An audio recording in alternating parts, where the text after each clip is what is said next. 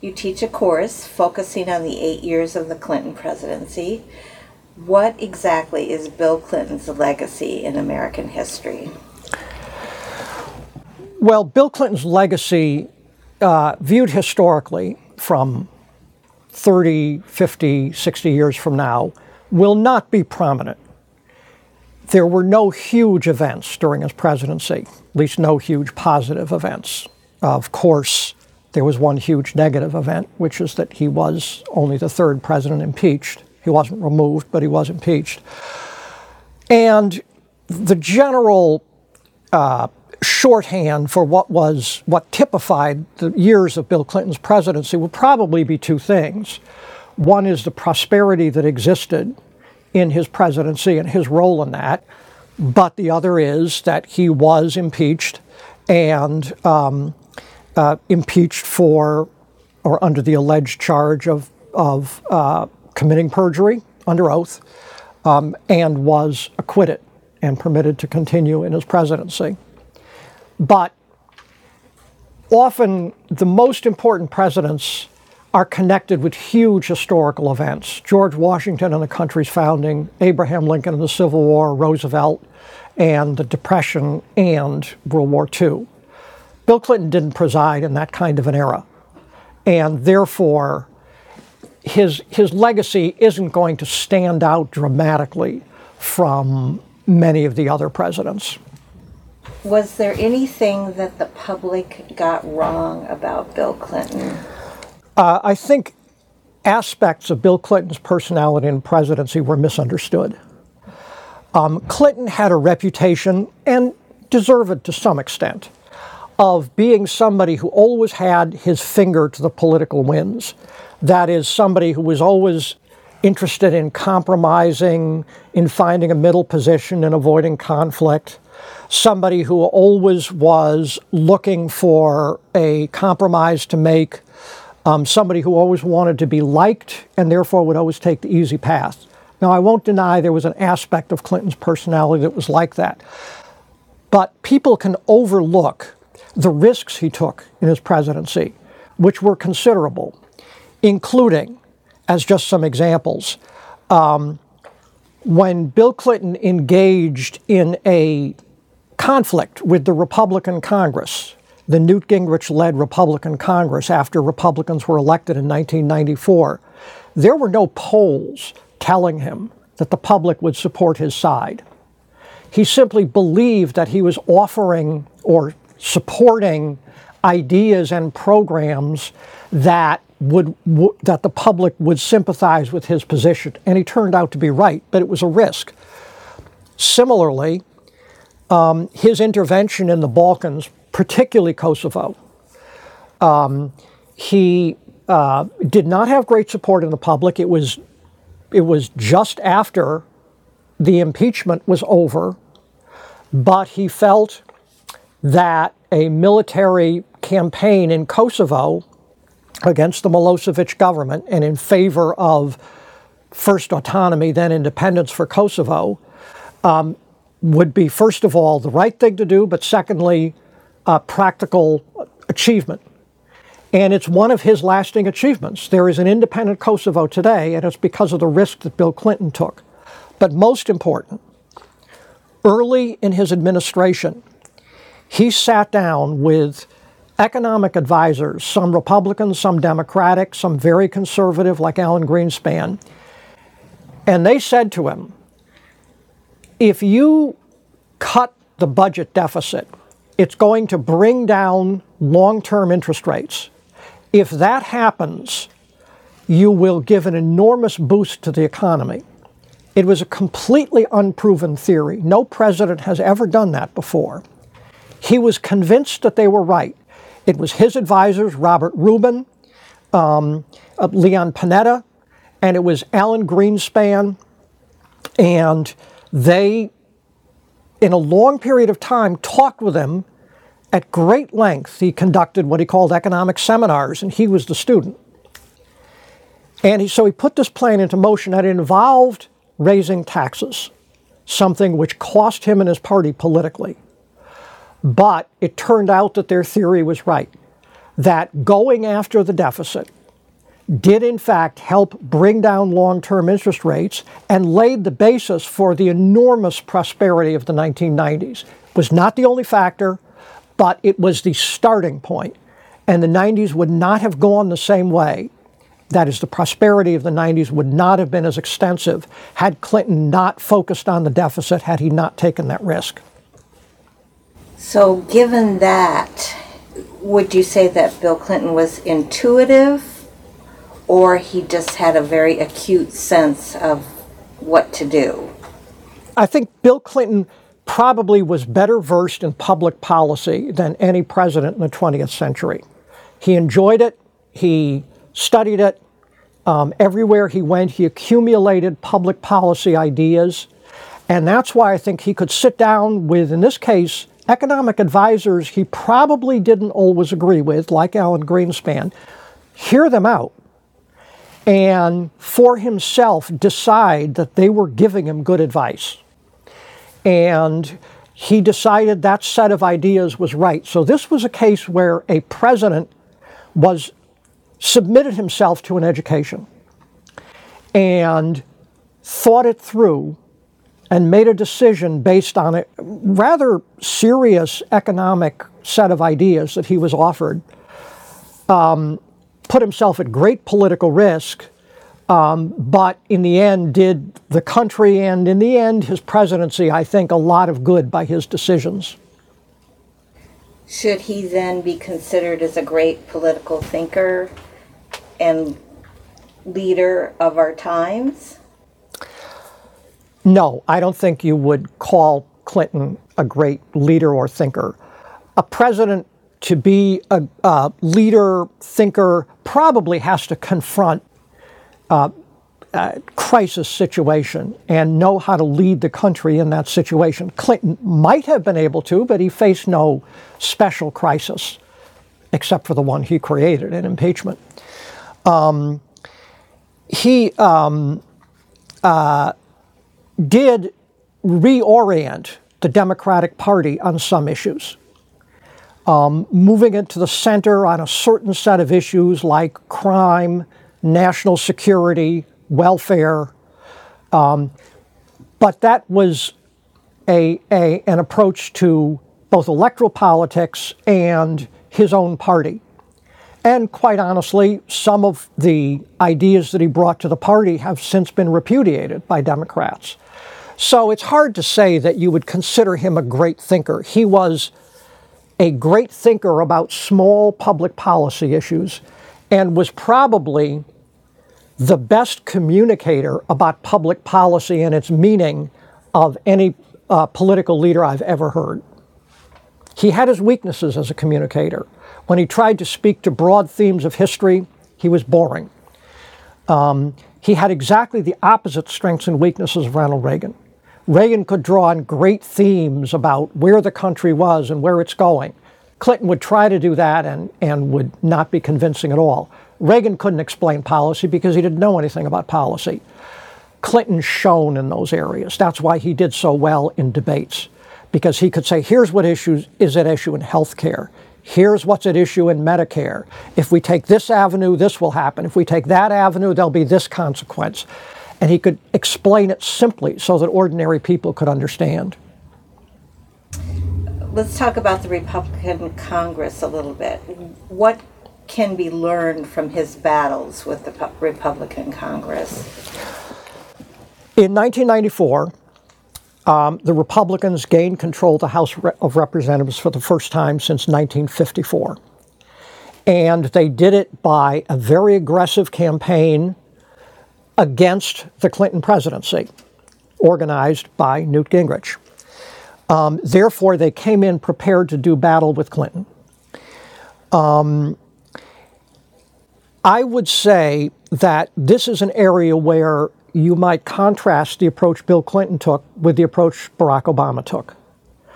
Um, I think Clinton understood very well the nature of his opposition. Both he understood the goals of the Republican Congress, also understood the personality of his main rival, Newt Gingrich. Um, and I think Clinton understood that there would come a time for confrontation with them, that it was unavoidable. Clinton did like to compromise, but I think he knew that at some point he was going to have to dig in his heels and say no farther.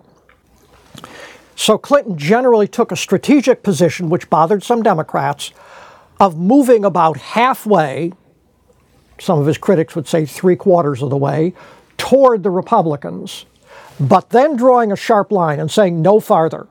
Those policies over there on the other side of this line are terrible for America, and I will fight under any conditions to prevent them. And he did that in the when the Republicans shut down the government to get him to agree to their goals. And it was the central showdown of his presidency. Nobody knew who would win, except that everybody knew going into it that whoever won that would essentially decide the direction the government took. And the public swung to, swung to Clinton's side. Now, I do have to go on though, because first of all, I said this contrast with Obama. I don't think Obama really understood for a long period of time that Republicans were not going to compromise with him no matter what he said to them. You, you, being reasonable was not enough. They had different goals. I think Clinton understood that. The second thing, though, is that after the confrontation took place, Clinton had no problem going back and cooperating with those people who used to be his adversaries on what areas that they could agree with. There was still wide areas of disagreement. But Clinton always had, and I heard him discuss this, he always had a point of view that if your opponents and you share a view, you shouldn't pretend that you differ, and you should cooperate with them on those. Um, and he did with Newt Gingrich. In the immediate aftermath of the shutdown, he and Newt Gingrich sat down, worked out a balanced budget agreement, worked out a proposed set of reforms to Social Security, which, had they been enacted, meant we would not have to be discussing Social Security today. Unfortunately, impeachment happened, and that had to be scrapped. It was the impeachment that scuttled those plans? Well, some of them were enacted before impeachment. The balanced budget amendment, for instance, was. Certain other agreements about government programs, Head Start and others, there was some common ground that they found. Um, the broader agreements about things like Social Security and Medicare could have been, could have been um, a subject of some compromise, but once impeachment started, everybody had to run to their own party for cover, both sides and therefore it became impossible to work together on policy issues. Do we know everything there is to know about the Clinton presidency now? Well, I think any presidency, um, you learn more about every presidency as new records come to light, as people talk who hadn't talked before. For instance, Bill Clinton's closest confidant was a man named Bruce Lindsey, whom almost nobody's ever heard of. Lindsey knew every secret of the Clinton presidency. He's very close lipped, closed mouthed. He may never talk, or someday he may write a memoir. Um, Lindsey knows things that nobody else knows about the Clinton presidency. But having said that, there's a huge amount that we do know. Part of it is because of impeachment and the, all these records that were subpoenaed. It's also, for some reason, the fact that historians are fascinated with the Clinton presidency. An enormous amount of material has been written, more than you would think, given the fact that he wasn't there during a depression or a big war. Um, but about every other book, excuse me, every other year, a new book comes out on the Clinton presidency. And um, so, with all this writing, yes, it's going to continue to be debated. It's amazing to me how much more, for instance, is written about the Clinton presidency than the George W. Bush presidency, in spite of the fact that George W. Bush was president during enormous events and Bill Clinton was not. So, while she's on the campaign trail right now, how should Hillary Clinton be discussing her husband's legacy? Well, she's in a bind. Um, the bind is that her policy views, um, are very much in keeping with her husband's, and she was part of some of the decisions of those years. And she would be better able to explain her views, her proposals, her goals for the country in the context of explaining how they were worked out in the Clinton years when they were, for the most part, very successful. But she can't, and she knows that. Um, she can't for several reasons. One, it's a look backwards in history. And she's already suspected by many people, particularly younger voters, of being um, uh, a relic of the past. And to rediscuss issues of her husband's presidency would just by simple virtue of the fact that she'd be looking backwards over so many of years, so many years, reinforce that problem of being viewed as somebody who was trapped in a period 20 years ago. Um, so that's one issue. Another issue, of course, is there were some downsides to her husband's presidency, and to rediscuss it uh, vigorously would inevitably lay the basis for raising those issues. Um, a third reason why she is sort of in a bind about discussing them is that she has to be very concerned about not running as Mrs. Clinton, about the possibility that his presidency would overshadow her, that she would suffer some from, from sort of being in the shadow of the presidency, of his presidency. And that's especially true because she's a female. It's a problem that vice presidents face. Al Gore faced it. It's, you could call it triple a problem for Hillary by being female and by being married to the president, not being vice president, um, she would run the risk of looking like the lesser member of the Clinton team. And so I, she's probably wise to avoid doing that. Now, if I were on her staff, I would uh, look to have her discuss the Clinton years more. I thought it was a mistake for Al Gore not to do that. And I think she could make certain policy positions clearer if she were to refer to debates that she was part of and look at the outcomes of those debates. Um, I'm not obviously privy to their, their, their, her staff's discussions of those things. I would not be surprised if somebody raised that position. And to me, it's obvious that her campaign has decided they'll say as little as possible about those eight years. Um, I think it's too bad. I thought it was a terrible mistake for Al Gore and cost him the presidency. Um, a little, a little less of a mistake for her because I think it would be a bigger problem for her to discuss her husband's administration. It's a double jeopardy in a way for her. Maybe more than double. She has several liabilities. Um, that she would look like she was asking for their vote because she was the wife of a president, she was first lady. She was asking their vote because her husband ran a successful presidency. Um, that she's asking people to think about a period that, frankly, I, I'm going to ballpark here 30% of the American public doesn't remember. Um, and so there's some problems for her. Definitely some problems for her in doing it. And I think it's obvious and clear that she has decided she will do it as little as possible. Okay, so let's say it works out for her, this campaign strategy, and she wins the presidency. What should Bill Clinton do? What should his role be? Well, he joked when she first was talking about running in, in 08, when she first did run in uh, 2008 against Barack Obama. Uh, Bill Clinton joked and said that he would be the what he called the first laddie.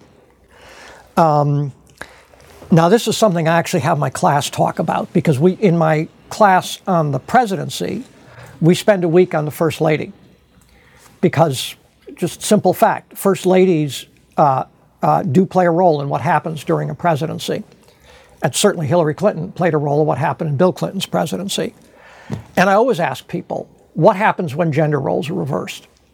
and then say, what happens if you have the ultimate reversal and have not just a female president, but a female president whose husband used to be president, which is almost too mind boggling to imagine.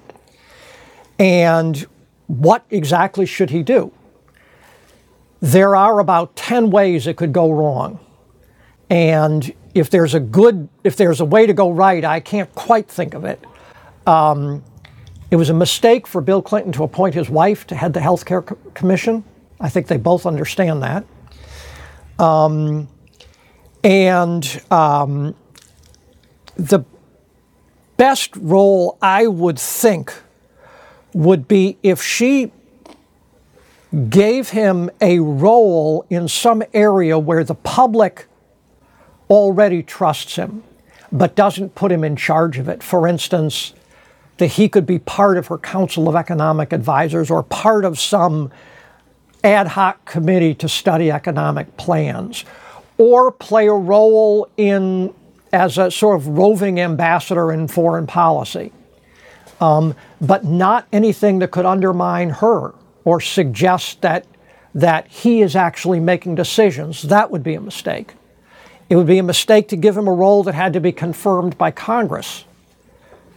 Uh, even something as Secretary of Commerce, it would be a terrible mistake. Um, so she can't look as though it's him and not her that's running the country. Um, she can't give him the kind of role he gave her in health care. Um, and uh, uh, she also can't, just knowing the character and quality of Bill Clinton, she can't give him a role where he would interact with the public much because he's such a charming uh, kind of uh, character, and she's not that he would inevitably take up more public space than she does, all those would be problems for her. That's why I said I can see many more things she shouldn't do than what she should do.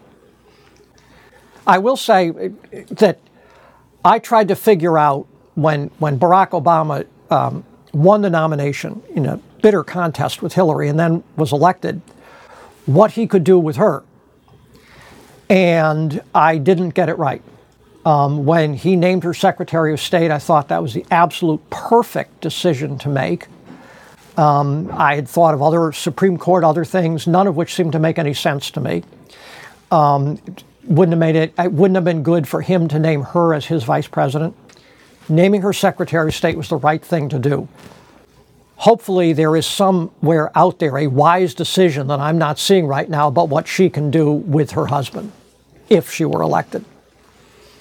Let me just clarify. You said there's 10 ways it could go wrong and you don't see any ways it could go right? Or? I have a hard time seeing what the exact way to go right is, but that's what I mean when I said that Obama found one with Hillary, Secretary of State, that I hadn't thought of. Somewhere out there, there is a good role which will take into account all the pitfalls and all the liabilities, but emphasize the positive things people still feel about Bill Clinton. When he left office, um, he was the most popular president to leave office since Dwight Eisenhower. Um, just slightly, his approval ratings were slightly higher than Ronald Reagan's was when his left when he left office. Um, you would never know that from the things people talk about, but it's a fact.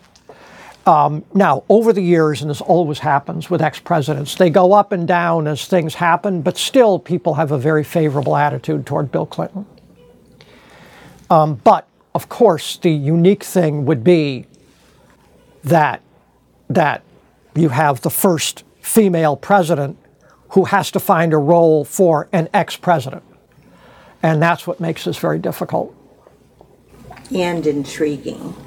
Certainly intriguing. Liable to make a bad decision because he made a bad decision about her, um, but a problem to be solved. Okay. Um, I said, as I think you have to say, that he didn't contribute great thoughts or he, his presidency isn't going to be memorable. But in a way, he probably um, doesn't mind that because he was, in a way, a small thinker. Uh, but I mean that in a very positive way. He believed that government should play a role of helping people in um, uh, small ways to maximize their opportunities. And he once said that um, the best goal he could think of was what he called the quiet miracle of a normal life. Now, that's not as exciting as fighting for equality. It certainly is something that the more liberal Democrats would criticize him for, Liz Warren or, or, um, or uh, Bernie Sanders. But Clinton did believe that the most important thing he could do as president, both here and, and abroad, was try to move the ball forward in terms of more people being able to lead better lives. And while it wasn't widely publicized, a small part of his economic program, it had a technical name called the Earned Income Tax Credit, but it helped um, uh, raise more people out of the poverty level than have ever been raised, including in Lyndon Johnson's war on poverty. Poverty, about I think it was 15 million people moved above the poverty line during the Clinton presidency, and he would regard that as a great success. It wasn't an attack on the wealthy, and uh, Bill Clinton really never talked, never, never used this uh, language of, of um, criticizing people who are successful. He didn't think you should. He, his language was, we're all in this together. We'll try to do the best we can together. And government should help as many people as possible lead the most fulfilling lives they can. And the other great phrase, and this will be a paraphrase, um, he said, We need to bring together the world of the people who live in the gleaming skyscrapers and the people who live in the shadows. Not that we need to soak the wealthy. Um, but that we need to create a sense that we're all in this together. And that's not a glamorous view of the presidency, but it was his view, and I, I think in the end, it was a, a successful view. One that you could well understand Republicans didn't like, liberal Democrats didn't like, because it seemed to be small. I think he was also criticized by many people who've run since him, including Barack Obama, for not being a transformational figure. That he was, he triangulated, that is, he compromised. He wasn't transformational. I think he'd plead guilty and said that is not really the job. The job is to help people lead better lives. And I think he did that.